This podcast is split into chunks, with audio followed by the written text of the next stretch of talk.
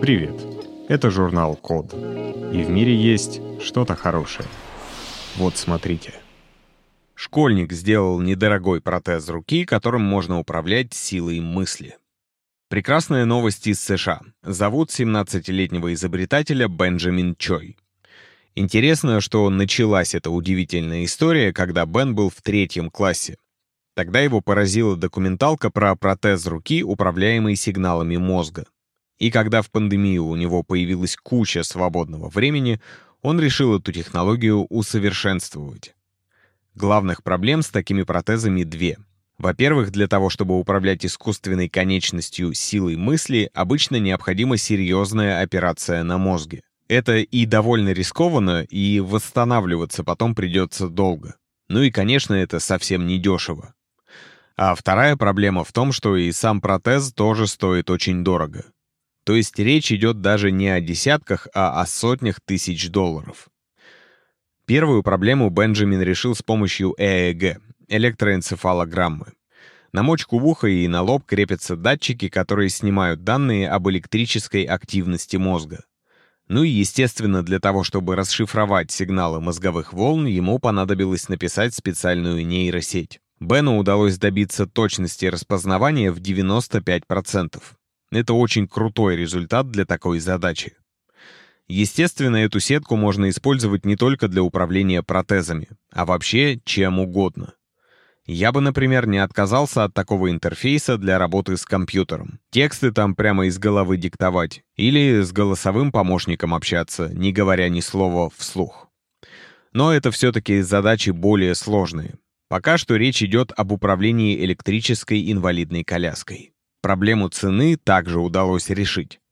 Себестоимость протеза руки получилась всего около 300 долларов.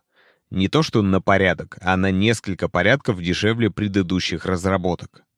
И, в общем, история Бена — отличная иллюстрация к поговорке «было бы желание».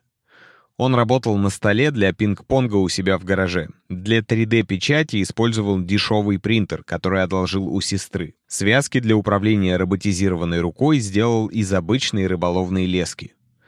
Под новостью есть ссылка на инструкцию по сборке протеза, и там нет ни одной специализированной позиции.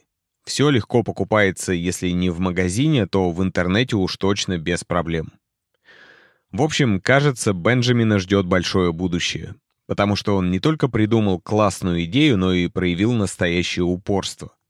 От первого прототипа до рабочей модели протез претерпел целых 75 итераций. Причем своими успехами Бен делился с Ютубом. Там в комментариях он познакомился с будущими пользователями своего протеза и стал с ними консультироваться. Кажется, это уже КАЗДЕВ.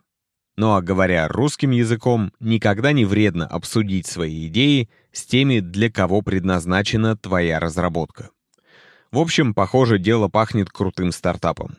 Думаю, если не на протезах, то на алгоритме распознавания мозговых волн парень точно разбогатеет.